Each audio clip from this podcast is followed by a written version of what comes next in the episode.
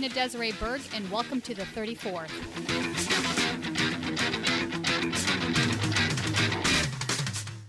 Hi, I'm Tina Desiree Berg, and this week on the podcast, we are speaking with investigative journalist Eric LeVay, who does national security issues. He covers right-wing extremists here in Los Angeles and a few other things.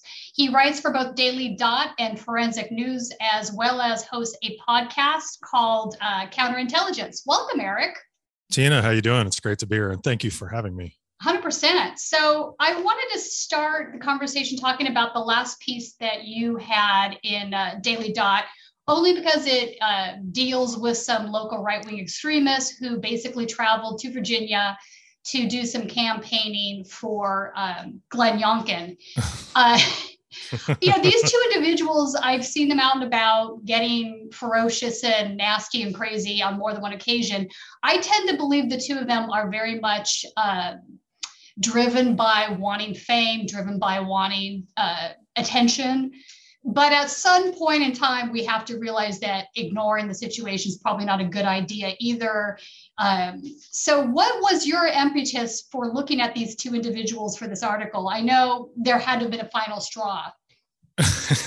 Well, Tina, as always, like a lot of articles, as you know, begin, well, if you didn't know, I'll be explaining now, begin with me just, scrolling along on the internet. And so there I am, we monitor some of these characters, and all of a sudden, I sort of like blinked. I'm like, am I looking at a photo of Lucas Asturias and Angie Chang in Virginia?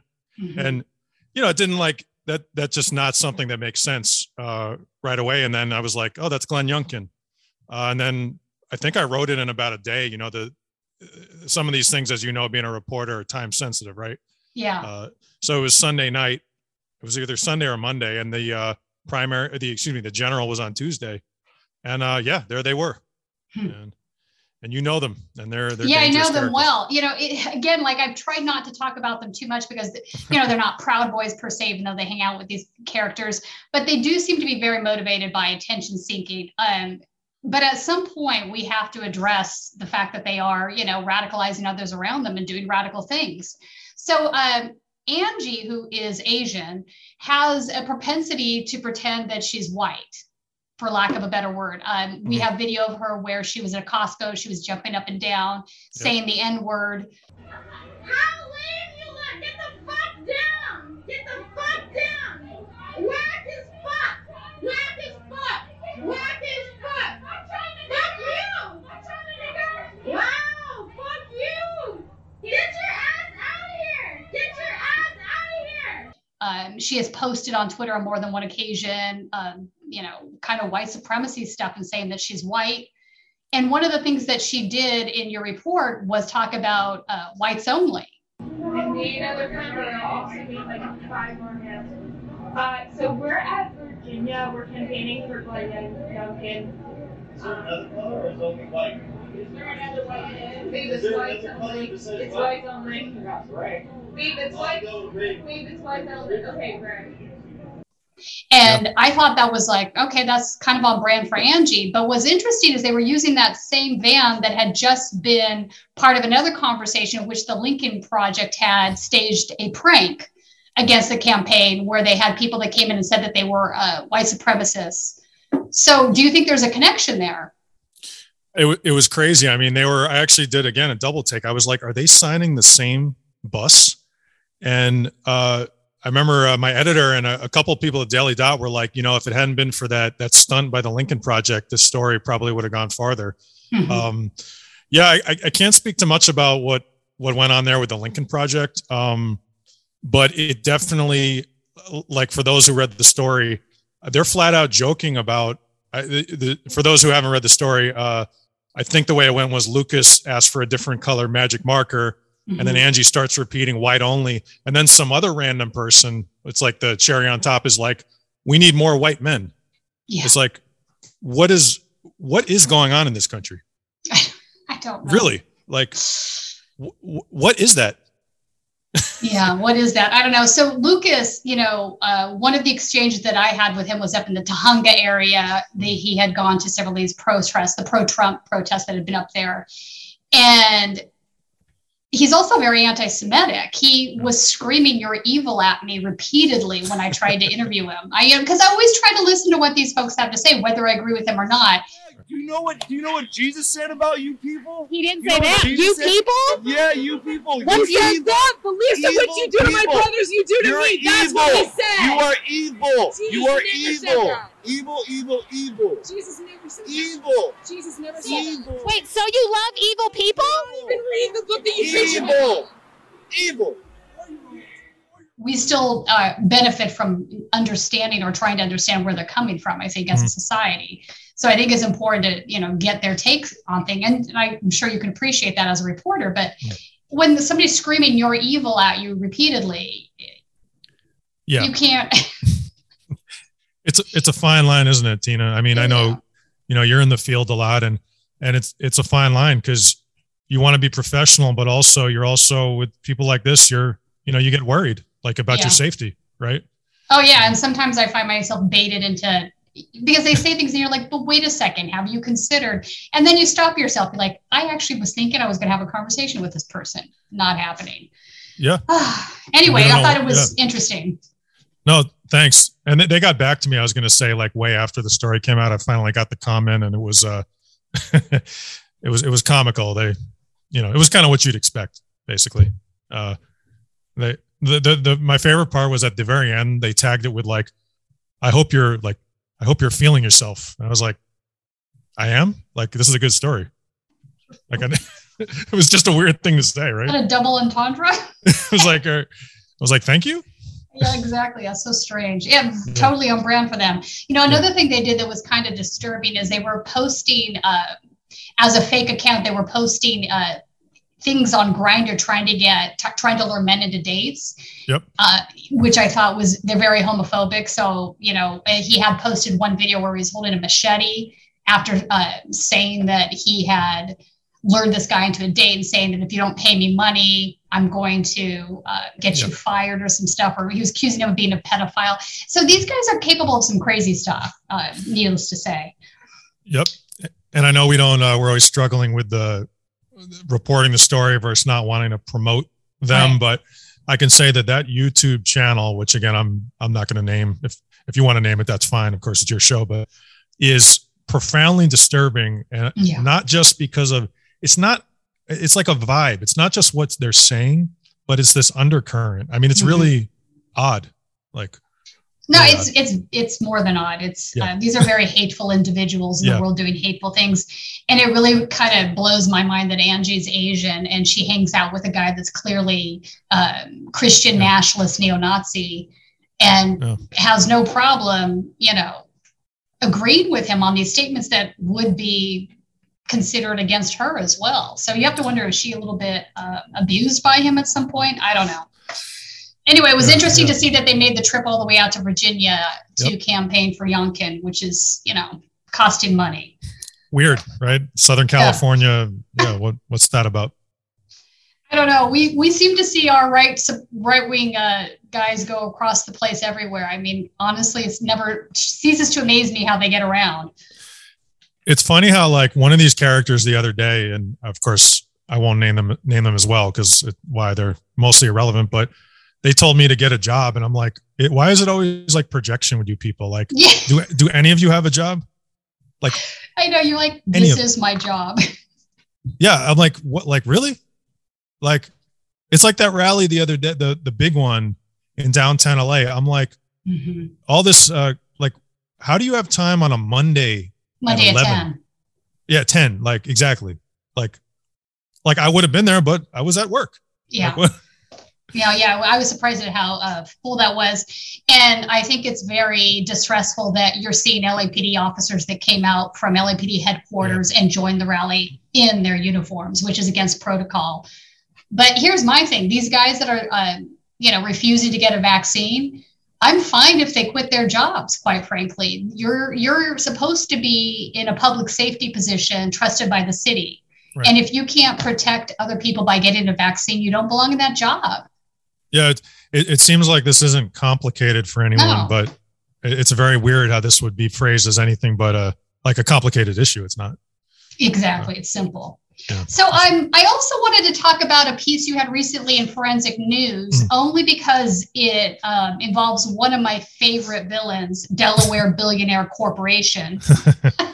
Yeah. It's nicely with a lot of places, doesn't it? Yeah. So you have an article in there where you highlighted a wire transfer between this corporation and a Russian oligarch. What's the story there? Yeah, it's interesting. So, so the story, so Scott Stebbins and I, who's a reporter I work with at Forensic News, we got a hold of a bunch of what's called suspicious activity reports. I'm sure your audience knows what those are, or they're called SARs.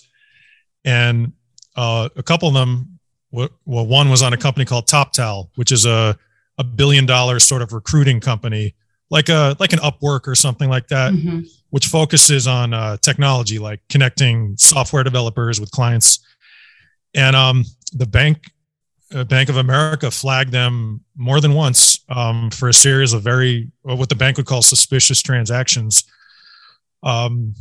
Just to summarize it, and people can check it out at Forensic News, but more or less, the company, despite the fact that the company doesn't have a headquarters, first of all, they're open about being a remote company before that was popular. For some point, and maybe even now, it was operating out of a hotel in Moscow, the Ritz Carlton, which is, admittedly a little weird. The company's sole almost U.S. presence is a piece of paper, as you said, in Delaware, an LLC, which has one name on it, which is the founder, an interesting guy named Tasso Duval. But Bank of America flagged this company for a number of highly unusual transactions, to say the least, from that hotel and to a guy who's sort of a shadow, but who's connected to the highest levels of, I would say, the Russian government. It's a very odd story. Not to say the least. As odd as it is, it's not as uncommon as you would imagine. I think one of the biggest things that got sidelined by the sort of Russia hysteria that came after 2016 was the money stuff. We taught Russian oligarchs how to be Russian oligarchs, right? We sent guys, as you know, over there from Harvard Business School. This was a thing that happened. And it seems to me we all got caught up in this idea of the troll farming and how that influenced the election. Well, that sort of thing happens every election cycle. The United States does it to other governments too. That's just standard operations. But I felt like what was being sidelined by all of that, because, the Democratic Party didn't want to really do any sort of, Monday quarterbacking, or how does that phrase go? Where you're looking back and figuring out what's wrong. Yeah, Monday. They didn't want to do that, right? They didn't want to take a look at maybe possible mistakes that they had made, why they lost the election. Instead, they kind of chummed up this Russia hysteria stuff. But there was really very real problems there that sort of got swept aside because of it. And I think one of them is the oligarch problem. And our plutonymy is part of their plutonymy. And there's an exchange of funds that have been going on for decades now. There is definitely corruption that occurs from both parties with Russian oligarchs. This is not big news, but it doesn't get discussed a lot. Do you feel that that's true? Yeah, and I think I absolutely agree. And I think in terms of a multitude of things were involved in 2016, and in Russia. Got involved quite a bit and meddled and things like that. But you're correct. It was not one, it wasn't one thing. Right. And it's all, as you already know this, it's all about the money. It's all about the money. That's why following the money, it's not a cliche, it's true. Right. So it's all about the money, and whether it's our story or something you're working on, that's the key to solving a lot of the world's problems, is that stopping the illicit flow of money that, there's a good book just called Moneyland, which is I don't know if you've read that or if your audience has checked it out, but it's kind of about the definitive how money laundering really evolved. But just real brief, it humanizes the actual effects in the beginning, where they talk about a Ukrainian hospital that was destroyed because they're robbing it, and that's the problem, right? Right. Problem. Speaking of Ukraine, they just shut down the only English language news site. That's right. That's you right. know, I think that's a problem. Ukraine has a real problem with neo-Nazis too, speaking of. Yeah, it's really something. It's really isn't something. It? Russia yeah, too. Russia too, but they got Battalion. You know, what was interesting to me is when we were down covering the neo-Nazi white Lives Matter thing that they had in Huntington Beach a couple months back, there was a guy there, a skinhead, who was with them, was with the neo-Nazis, and he did have a tattoo on the back of his head from the Azov Battalion. And I kept thinking, wow, that's he went and trained with Ukrainians, because he doesn't sound Ukrainian to me. Yeah. So obviously their tentacles there's some reach there. I'm not sure what the connection is, but it is disturbing. Yeah, it's very disturbing. And now we're seeing one of these characters from the Capitol has fled to, I think, Belarus. Mm-hmm.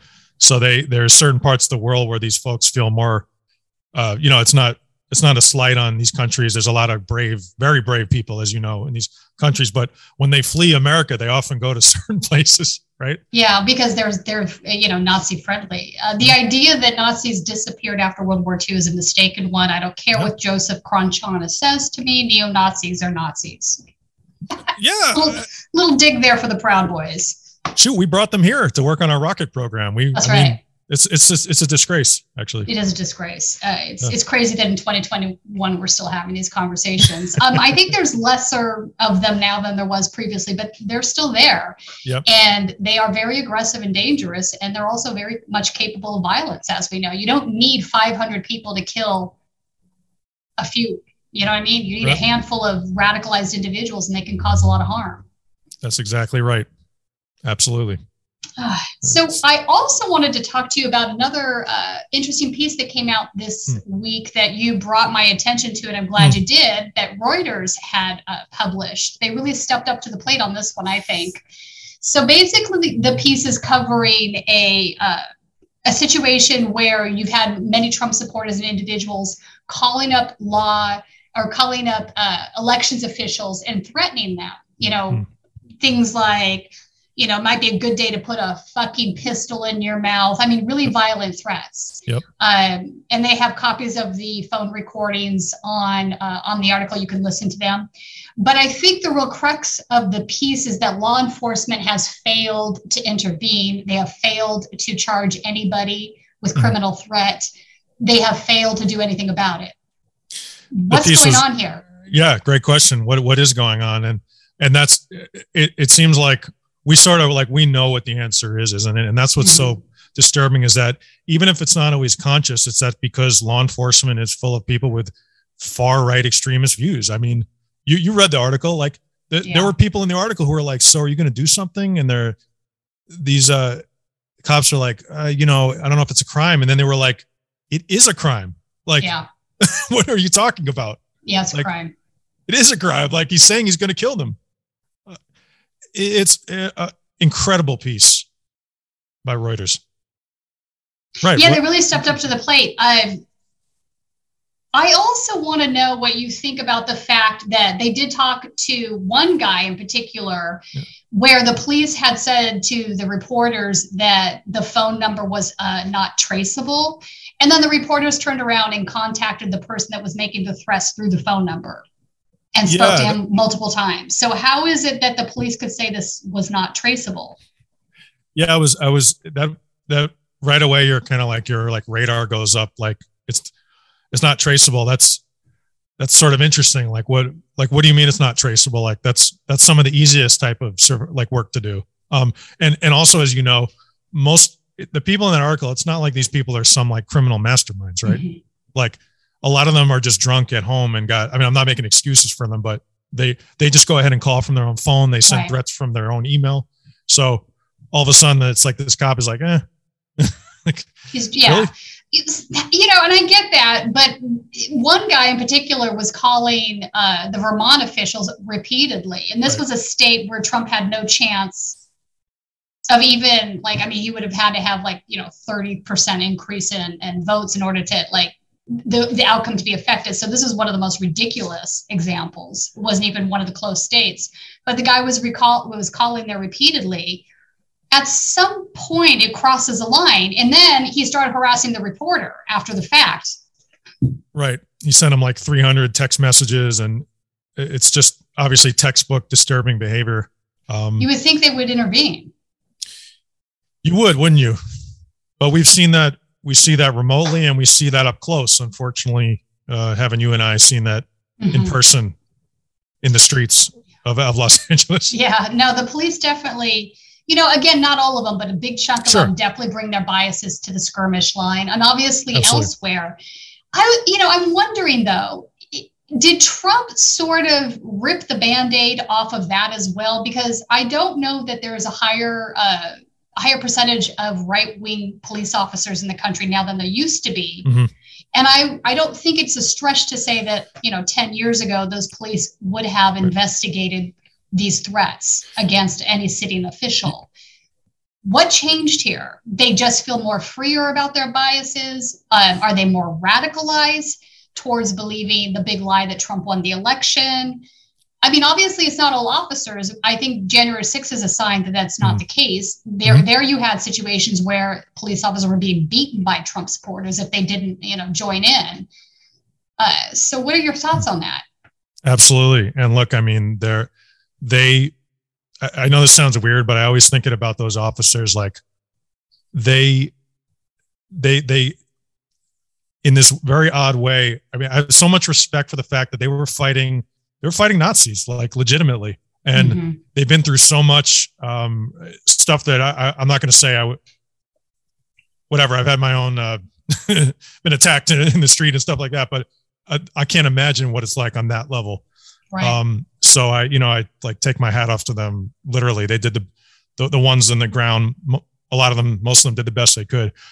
But to answer your question, I've always looked at extremism like it's a virus. Like we'll never get rid of it, but it can be controlled. So you're exactly right. It's always been there, but the control was a little bit better. And then the Trump thing happened.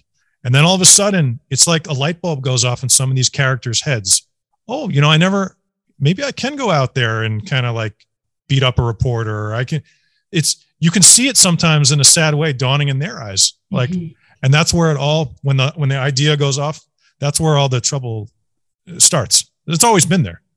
It's always been there, but they're definitely more radicalized, and it's not just the Trump supporting police officers. It's just that group of Trump supporters in general are just incredibly radicalized. Like you're right, they'll go out and they'll beat up press members, which is not something you would see as often as we have recently. 10 years ago, there's no two ways about that.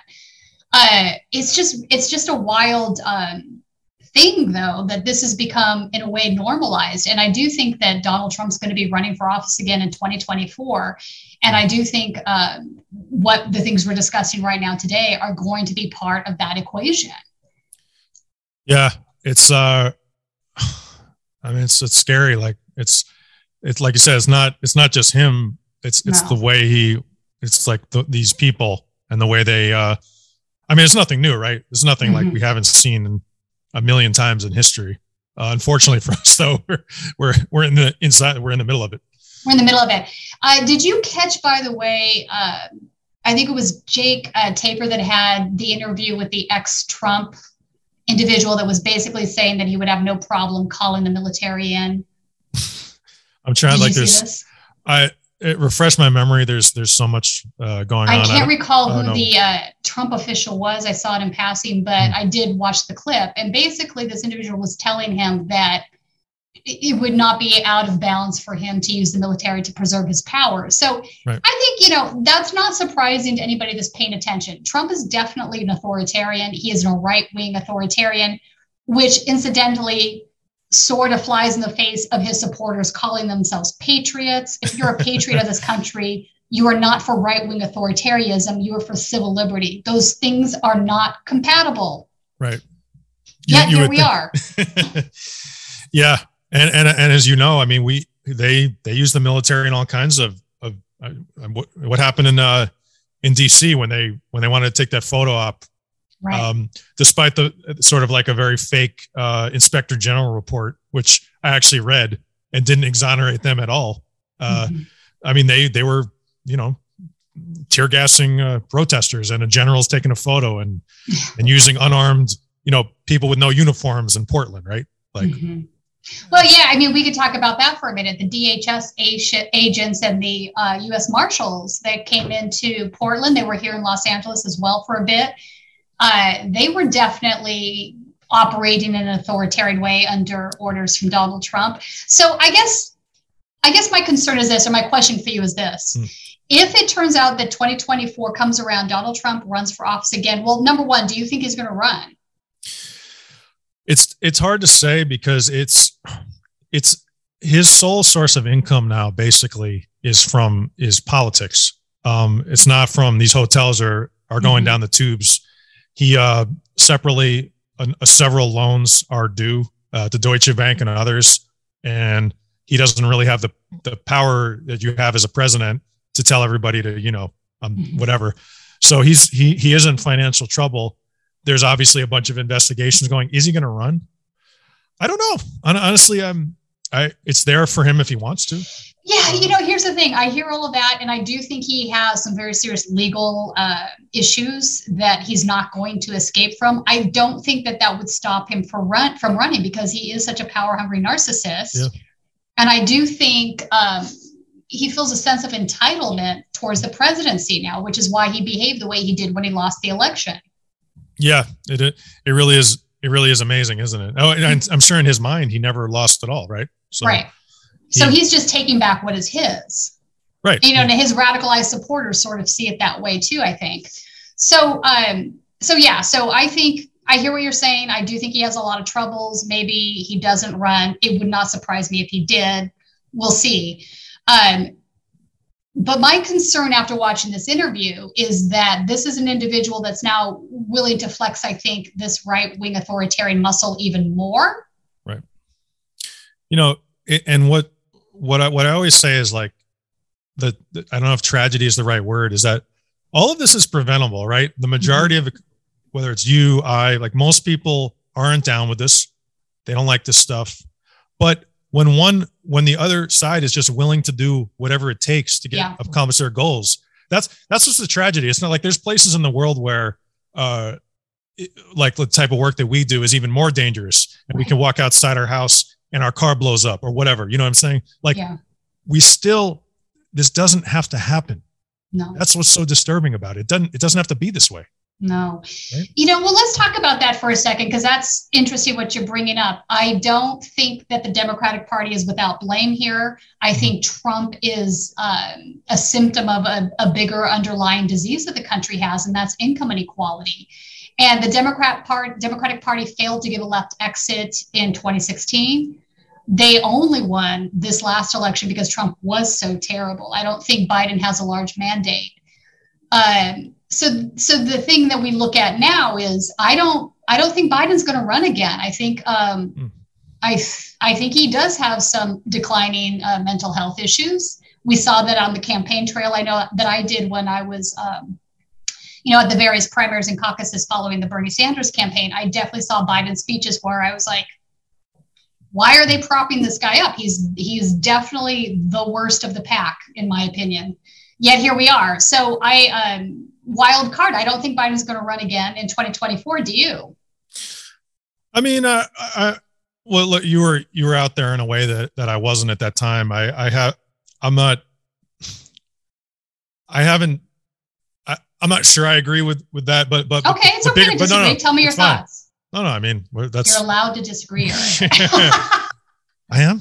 No, look, but honestly, in the big picture, the problem with the party, and look, you might be right. I mean, I don't know. The problem with the party is that you got to stand up for yourself.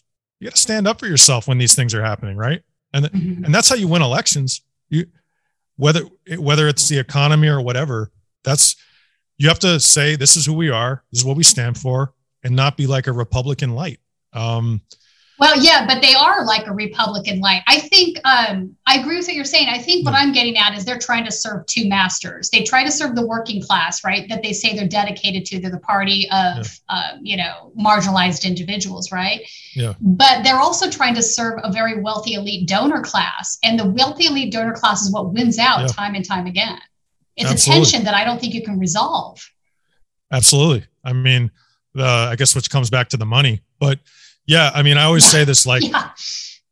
I always say this, if you want to win anything in life, like the secret is, here, I'm going to give it to everybody listening. You have to be willing to lose.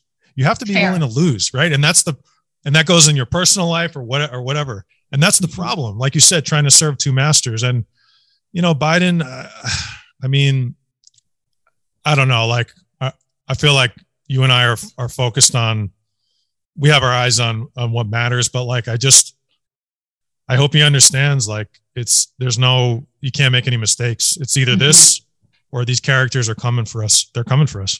You know, they are coming from us. I think each time the ratchet comes to the right, it doesn't go all the way back that it was previously on the left. So the country is being ratcheted to the right over and over again, right? With each cycle. I think we've seen that happen. I don't know. Well, okay. So if Biden doesn't run again, Kamala Harris will be the front runner in that. Or how does that work? Do they have a primary campaign? Do they do that whole thing again? I mean, I actually don't know. I mean, does anybody know the answer to this? Yeah. We'll just get this phone. Let me call Lucas and Angie the last time. It's so funny because I cover politics for a living. You think I would have the answer to this, but I do not. This is weird territory, right? Generally speaking, it's an 8-year thing, right? The sitting president would automatically become the nominee. I mean, it remains to be seen, but I think 2024, I'm a little bit worried about it. I don't know where that's headed right now. And I think the Democratic Party is about to lose more seats in the midterms. What do you think is going to happen there? I mean, I continually shake my head when I kind of watch. I mean, look, it's the same problem because this isn't like complicated, obviously. The same people are in charge of the party, have been in charge for a long time. So you see the pattern repeated, right? Yeah.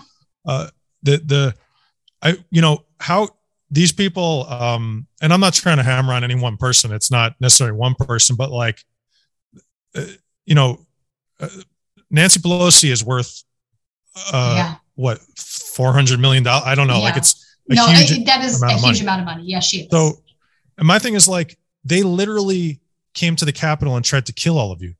What does it take for it to actually fight back? What is it going to take? Because at a certain point, you start to ask yourself, what is it with you? Yeah, people. I've been asking this a long time. Well, here's the thing I don't understand. Bernie Sanders would have been a much stronger candidate in 2016. I don't think that's a controversial statement unless you're completely not understanding the tone and the feelings out there in the country. Right? He would have won. There's no question. 100%. Like he would have won. I don't think that's up for debate. It hurts. People were hurting, and running a bankster friendly candidate was a bad idea. It was just the worst thing you could do, but they just didn't seem to want to see that. It does kind of hurt. And I know we don't it's not like we're going to go over this endlessly, but it hurts. It hurts. It hurts. Well, it hurts because we ended up with Trump, which was really devastating. This was devastating. Anyone that doesn't see that even now, I don't even know what to say. Trump was devastating. Right. Do I think Hillary Clinton was as bad as Trump? No, I don't. I don't think she was a good candidate or the right person though either. And I think, we see it now with Bernie Sanders in charge of the budget committee. He's doing a lot of phenomenal things there. Do I agree with everything he's doing? No, but I think he at least has his finger on the pulse, right? In a way that a lot of these others don't. It's crazy because when they post these polls about how many people are in favor of Medicare for all, that kind of thing, and it's a huge number of people. It's overwhelming majority, and that's in both parties. Right. So it's we have that, and then. This lack of action. Because they all serve. So here's the thing. Congress serves wealthy elites. It does not. Our Congress does not serve the vast majority of Americans. Right. We absolutely do live under a corporate oligarchy or plutonymy, whatever word you want to choose. Absolutely. I don't think that's really up for debate at this point. So I think the real struggle right now, and the struggle that's been going on now for years, is people trying to get their democracy back. Or, we've been slow stepping towards this, though, I would say, since the early 1970s. I would say the Powell memo was definitely a turning point. It's when the right wing, the corporate elites woke up in the country and decided they had to do things. Otherwise, that big bad boogeyman of socialism was going to just you know, keep taking money from them, which is just ridiculous when you think about it. But it was, you know, a slow bleed towards this because, again, we're talking about that ratchet effect, right? Each time they were able to take a lot, give a little back, but we never got back to the same place. Unions have been destroyed in the country. I do think we're seeing a rebirth in the labor movement right now, which is fabulous. We needed to see that. You know, wages have been stagnated in the country for 30 years. Mm-hmm. That's exactly right. Yeah. Unions are so important to the working man and woman out there. Right. These people bled. They bled to get us where we are. And it's a disgrace that we would go back. I mean, they literally bled in the streets. Yeah. And might again. I don't discount anything at this point. Well, you and I have, so I mean, why not? Exactly. Why don't we all in this together? We've been punched at least 50 times. I enjoy the work I do, but it has its moments. I mean, it's so, like, I don't know, like, not to get off on a tangent, but like the World War II, right? Like, you look at those pictures on D-Day and those, I mean, men and women obviously contributed to the war effort, but the men who landed on that beach, right? And it's a disgrace to think of where we are. And I mean, it really is. Like, yeah, I agree. So Elon Musk, let's talk a little bit about Elon on that note. Yes. You know, he's been getting lambasted, and rightfully so, for not paying taxes. Right. It's disgusting that there are people that are close to being trillionaires in this country that literally contribute nothing in taxes. Right. This is morally wrong. It's economically untenable. And I'm glad to see that the majority of people are finally realizing that, and they're not defending this ridiculousness anymore. Because for so many years, you would, you know, try to make a conversation about the wealth extraction that's been going on, and you would still have a big, vast majority of the middle class saying, but yeah, it's okay, they earned it, or, you know, they're job creators, or, you know, you can go through the list of just ridiculous propaganda statements that were being made. I don't know what the final bridge too far was. Maybe it's the fact he's becoming a trillionaire, but at some point, something snapped and people are pissed, which is good. Right. So now he made a poll where he's basically asking the public, should I sell shares to pay taxes? Which was, yes, was the winner on that poll. Yeah. My thing is this though, Eric, and I'm curious to know what your thoughts are. Yeah. Yes, he should. But my thing is this, I want to see real and genuine and long lasting structural change in the country. What we need is structural change. So to me, that means, you know, permanently changing the tax code, getting rid of carried interests, forcing a capital gains tax for somebody like him that only gets money from capital gains, right? He's not taking a salary. That's why he's evading income tax, where he's paying something reasonable. Yeah. I mean, he's the living example of the problem. And, and you can tell even worse when you look at him that he thinks that like all these characters, this is what I deserve. Like I'm different than, and other people. I mean, you could just tell it's the classic thing. Like, I don't know how this guy votes or if he votes at all, but it's that I deserve this, but other people, they're not me because they didn't work hard. That's right. Which I have to laugh at. I mean, it is funny. This guy is from his parents or his father, some kind of diamond. His father was an apartheid era miner from South Africa. Yeah, so it's just insulting that he would claim this. He lives off government subsidies. 100%. I mean, Tesla just made a profit, I think, for the first time, maybe. Mm-hmm. And he's a jackass. I mean, jackass. I agree. He's an absolute jackass. That's the other part of the equation is he's gotten a lot of money in tax subsidies. So what is this? Socialism for me, but not for thee? They need to, right. The Democratic Party, one of the main mistakes they make, and they make a lot of mistakes, is they don't understand how to weaponize people's anger. And even worse, they've gaslit their own voters to tell you it's okay, or we have to better them. Like, no, it's, can we curse on the show? Yes, curse away. It's like, it's not fucking okay. It's like, not things are very, very fucked up. Yeah. And the Republicans know how to weaponize anger real well. They weaponize it about like bullshit all the time, right? Mm-hmm. So that I think is the worst mistake that they make. No, it is okay to be angry. Yeah. And I agree. They're going to polite themselves into oblivion. It's crazy to me. They literally tried to kill you. They came to the Capitol and tried to kill you. Like, what is it going to take? Well, you know, here's the thing, Eric. There's a group of Democrats, Nancy Pelosi included, Chuck Schumer included, that really are more frightened by Bernie Sanders than they are Donald Trump. I mean, we heard the DNC superdelegates when that audio was leaked to Politico talking about it. That's interesting. I mean, I just wish they would. I don't know what's going to take. Like, I'm sort of out of. For a rare thing for me, I'm kind of speechless. You're asking, yeah. Like, let me ask you this: do you think it would make a difference if there were fewer millionaires in Congress? Oh, I mean, absolutely. Like they always talk about like Truman being the last, like he was a business owner, but not like a one now, like a fake business owner who's like he actually owned a small business. Yeah. And I mean, what happened to that? Like, whether. Yeah, I mean, it would make a huge difference. How can you expect them to know what people live like? It's very unusual to have someone like, I don't know, like let's say a Kennedy family who, like, despite being like an elite family, really seemed to have some understanding of public service. Mm-hmm. I guess that can be transmitted from parent to child, but it's very hard now. Mm-hmm. I do think there's some people who, like a Swalwell, who truly understand what the fight is, and I get that sense, but until they have some real power to take control, we're stuck here. Yeah, I mean, you look at that Nancy Pelosi video with the ice cream in this $20,000 refrigerator, and you're just like, no. Are you kidding me?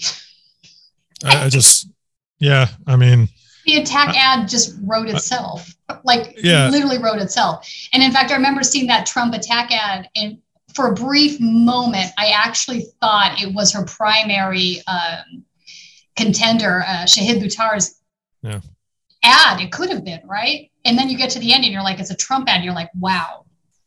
I mean, it's time to, we say it's time to pass the torch, but of course that's not how things work. If you want it, you have to take it. And that's, you have to take it. Yeah. You got to take it. So, mm-hmm. Yeah. That's so maybe these young progressives are going to take it. They're trying to, I think some of them. I do go out of my way to interview young politicians that are running for office because very few people will talk to them in the press. So I always try to reach out to those folks and get them on the show because I think, somebody's got to give them some help out there. You know, I might not always agree with everything they have to say, but they should at least be given an opportunity to share their ideas, in my opinion. Absolutely. I mean, yeah, no, you're right. Yeah, absolutely. You're right. So what are you working on now? You know, I really need a vacation. I feel that. Yeah. There's some things brewing. What am I really working on? Gosh, I mean, yeah, just, it's like, how vague can you be and how specific? There's a lot going on. There's a lot going on in the world. And, so I'm looking into a couple prospects for the Daily Dot. Yeah, it really is hard to be specific without, okay. I did a fact checking thing this morning for Forensic News, which was pretty cool. Just we're doing a little thing with a software company called Right in Stone, and we fact check this whole week. We're just fact checking one thing a day, which is cool. There's a lot going on in this country. There is. I'd like to. I mean, there's never any shortage of material. That's true. Are you looking at any more of the right wingers here in Los Angeles? Yeah. That great piece today that was in The Intercept by Rob Mackey. Mm-hmm. Which I know you read was I think you're in there. I'm in there. Yeah, you're in there. Well, you know, let's talk about that. Sure. How is it that Adam Kiefer can deny that he's a Proud Boy? I was also wondering, isn't that like bad in his world? Like, well, it used to be. There was a time when they were supposed to say it loud and proud that they're Proud Boys, right? And it's interesting that you bring that up, because I've been thinking now since January 6th, really, how often you see a lot of these guys trying to hide their affiliation or distance themselves from it. I don't know if they're doing it because they don't want to get arrested, don't want to be associated with what happened. Which I find hard to believe, since they seem to be like, we're patriots and we're proud of it at the same time. Right. But that's definitely a new trend I've noticed. And, you know, Adam, like, one of the things he said to Robert was that, yes, I was wearing a Proud Boy hoodie at that Washington, D.C. march, but I did it out of respect for them since I was in their presence. And I'm like, hold up. Adam, I have photos of you wearing Proud Boy attire at least 50 other times than that.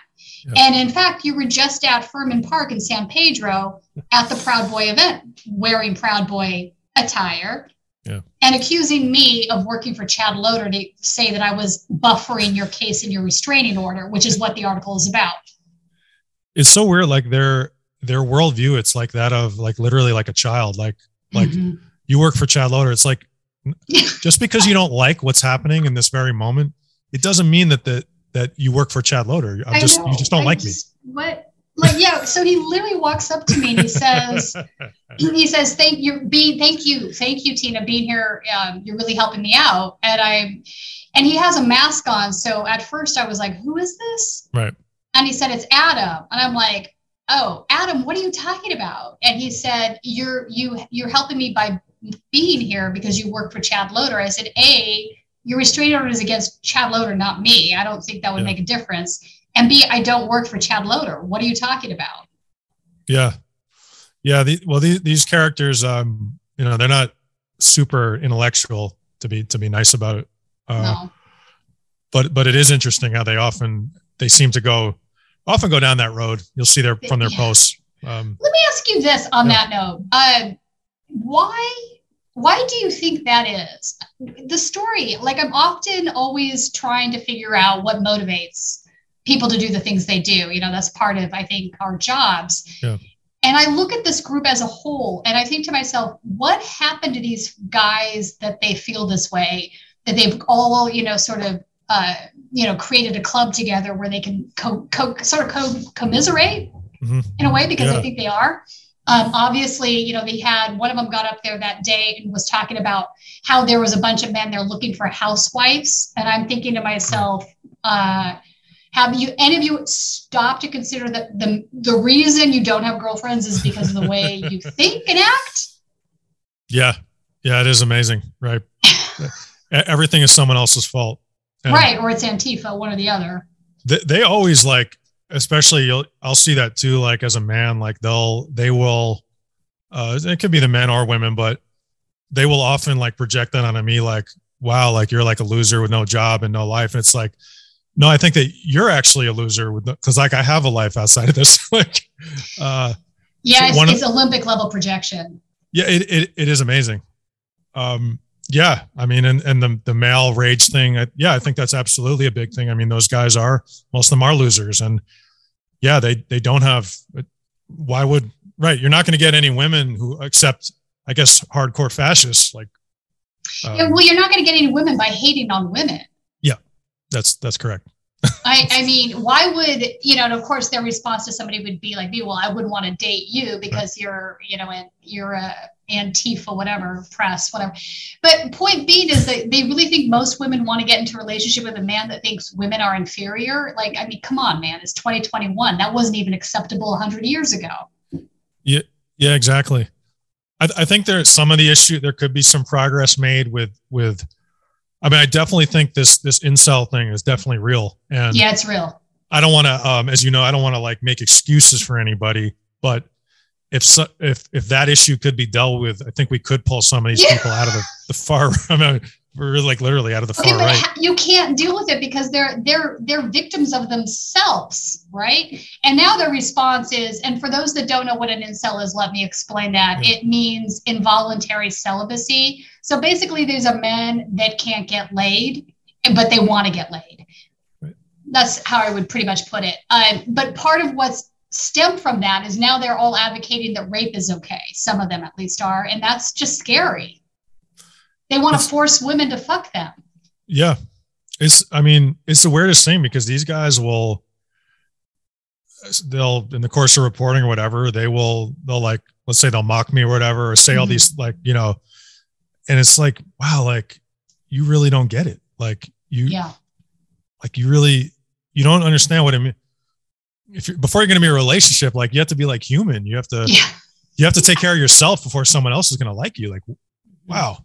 Like, no, it's really sad, you know. And then one of the things they said to me at Furman Park, a group of them, they were trying to put me down. So they were saying that my master's degree was in gender studies, which it's not. But even if it was, like, have any of you even graduated high school? Yeah. Can any of you do calculus? Right. That other one of those other characters, I remember she said something that was just, she was really just hurting all women. And when she made that remark to you, I remember it. And it was like which day? It was, she basically took it to the, I guess her chosen weapon was regarding one's physical appearance. Yeah. And oh, was she the one that said, what's her name, that said that she could help me with my hair and makeup? Right. It was like, wow. Like you really, yeah, I'm still laughing at that one. Right. Like, and that's good. Like I laugh too. Like one of them called me a nerd the other day. I was like, I don't know. Girl, have you looked in the mirror? What are you talking about? I know it's, but also you're right. Like, why would you do this thing where you're now that's what you're going to do, is resort to female appearances. You're harming yourself. This is just a paternalistic view of the world. Right. And also your assumption that I give a shit about what you think about hair and makeup is really ridiculous, because I don't. I have better things to worry about. Yeah, right. When you're out there. What? Wait, hang on. Let me get out my power puff and put my camera down. I'm telling you, like I was saying, they take it to the child level. It's like some animal thing. It goes back to their head. That's where it goes every time. Every time. Yeah, it's so funny, Erica. I'd actually forgotten about that. But you're right. It was like, wow, what did she just say? Is she serious? I'm sorry. Am I supposed to show up today in my Glamazon pumps and giant hair and lipstick? Was that, you know, like that makes sense? I'm telling you, because they'll do the same thing to me. They're like, do you know what a man is? And I'm like, look at who you're with. Like look at the person right there. Like look who you are with. Like I'd be happy to tell you what an actual real man is if you'd like. Like I could give you some. Mm-hmm. I'd be happy pointers to give you. You know, it's not the 10 Proud Boys over there. No, exactly. I mean, it's just remarkable though, Eric, that they don't see it, or if they do, this is a way of deflecting. You know, maybe these are just really harmed individuals and this is pain deflection or something, but there's clearly something going on here. Like these folks are all in need of an intervention of some sort, especially the ones that are incredibly radicalized.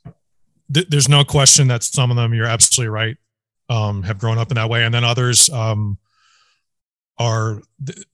don't have that excuse. No, I don't even think it's an excuse if they do, but it's just interesting to me what could possibly be motivating this, because even now in 2021, you know, a year, almost 2 years after Trump has lost the election, they are still out there holding Trump won signs or Trump is our president. I mean, it's just like, come on, man. I don't think that, I mean, right. There was some panel the other day. And one thing that's very important, as I'm sure you know, anytime you see a panel of Trump voters or anybody, you go to Google and look up their names. These panels are corrupt constantly. It's discovered that the panel of so-called just regular people are like operatives or for the local party, that kind of thing. Yeah. And I forget. Planted questions. Yeah, exactly. You know, it's like you have to fact check everything, but I guess the point, what I was going to say was like, we're a little bit past that. Like, I think we gave them a chance to hear, we heard you out. And our reward was January 6th. Right. Mm-hmm. So the time for listening in that way, I think is over. This is the time to fight. And I don't give a shit really. Like, I don't want to hear it anymore. and one more on that note, I was gonna say one more thing. Obviously the whole economic anxiety thing was literally statistically bullshit. That was Joy Reid did a segment, and so did the Washington Post, that those folks, a lot of them are wealthier than average Americans. Which folks? Anyway, the Capitol rioters and Trump voters in general. Many of them have done better. Well, look, I don't think it's bullshit. Let me explain what I'm thinking though on that. I don't think it's bullshit. I think there is genuine severe income inequality in the world. There's no tweeze about it. Do I think everybody that showed up at the Capitol in J6 is a victim of that? No, I do not. Do I think there are wealthy people that are using this moment and these folks that are suffering for their benefit? Absolutely, I do. Mm-hmm. So, I mean, you can look back at the history of even the Tea Party, where the Koch brothers were funding, a lot of that civil unrest because they knew it would benefit them. Mm-hmm. I think the same could be happening right now. But I mean, look, the last 7-8 years, you've had more than 80% of the new wealth being created going to the 1%. Yep. That's not tenable. I mean, I look back when I was in college, in the early 90s, I was making $16 an hour. And now we're fighting for $15 in a world where rent has tripled. Right. This is crazy. Now, there's definitely, fascism always increases in times of income inequality. And it's worse now than it was in the 20s. And for the record, I am not a fan of Joy Reid. Oh, no worries. It was pure numbers, that segment, but I hear you. Just have to throw that out there. So what was the Washington Post had, what were they? So they were saying that the average attendee was wealthier and whiter or something like this? They analyzed like the median, or they not, it wasn't of J6 or January 6th. It was it was just a straight story about people who voted for Donald Trump. And I see. And it dispelled, but you're not wrong. I mean, there's people absolutely who are desperate. And when they were in that situation, they voted for him instead of Hillary Clinton. Right. And you're right. It is a breeding ground for fascism. My only point would be that a lot of these characters are like, even the ones we know out here in LA, they are. Oh, it's not economic anxiety. Well, Gina, eyelash Gina. She was there breaking windows at the Capitol in her Louis Vuitton sweater, which will never not be comical to me. I don't know if you saw that. There was something funny about her the other day. And I, like you said, you are absolutely like correct. I mean, it is a breeding ground. The more people are hurting, it's just that obviously, like, at this point, if you're still down, and I know you like know this already, right? If you're still down with this fascism, like, it wasn't just the economics, right? Mm-hmm. Like it was the other stuff. Because they make an appeal to hate brown and black people and Jewish people, right? That's part of the salesmanship. Don't blame your fellow whites, blame them. They're the ones that are responsible for your pain and misery, right? That's part of the messaging. Yeah, yeah. No, it's nothing new, right? That's what we said somewhere in the middle of the show. It's nothing new. And I don't see it getting corrected until we deal with the underlying causes. I also think you had a lot of folks that just stopped voting. They're turned off by both parties. And I think that's part of the problem. It's a disgrace. I mean, I know that it's a controversial topic, but these countries that mandate voting, I mean, I think that's something that should at least be talked about. Like, we have seatbelt laws, right? Yeah. Like, to protect, it's because some people don't protect themselves. Like, if everyone just voted, you and I wouldn't be, we'd be talking about, I don't know what we'd be talking about right now. Something else. Look, I think if everyone just voted, we'd have more than two parties, quite frankly. And that, look, here's the thing. If you're pissed off at both parties, there's still other people you can be voting for. There's still other propositions to be voting for, other things that need to be looked at, local elections. It's not just about a two-party system for president, right? A lot of the more important things happen further down the ballot. And if you tune out from voting, those things get ignored. We lose a lot of really great candidates in primary elections because people don't vote in the primaries, for example. If you're not happy with, the sort of corporate-owned establishment candidates that end up in the general election, start voting in the primary. Yeah, yeah. Yeah, exactly. These are where all the non-millionaire candidates that are really struggling are trying to win a race, right? They don't have access to the money and power that the establishment corporate Democrats do. But, you know, you need to get out there and support these individuals. I don't think, listen, do I think electoral college or electoral politics, not the college, do I think electoral politics are going to fix what's broken in this country entirely? I do not. Do I still think they are important? Yes. I think there's more than one way to correct the problem. I also think the labor movement engaging in strikes is really important. And we're starting to see that now. I also think people getting out on the streets and standing up to the fascists is really important. And unfortunately, we're seeing less of that now, but it's still happening. So I don't think there's any one solution or one thing that happens to cure what's wrong with the country. I think there's a multitude of things. Exactly. And I do wish people would have that realization instead of just getting angry and tuning out. You know what I'm saying? It's exactly. And it's whatever, everybody plays their own role. And, but it's about in whatever way you can every day, obviously standing up to them. And, you know, I'm not going to, like, I always try not to use these people's names and these fascists, but one on a personal level in my own neighborhood, when I saw that she was part of some straight up like fascist bullshit, I call her out. So whether it's reporting or my own neighbors, like that's what we're going to do. And as you know, like, I know, you know, what I'm talking about, like that's right. I'm a cow. Consequences. Go ahead and say her name. It's okay.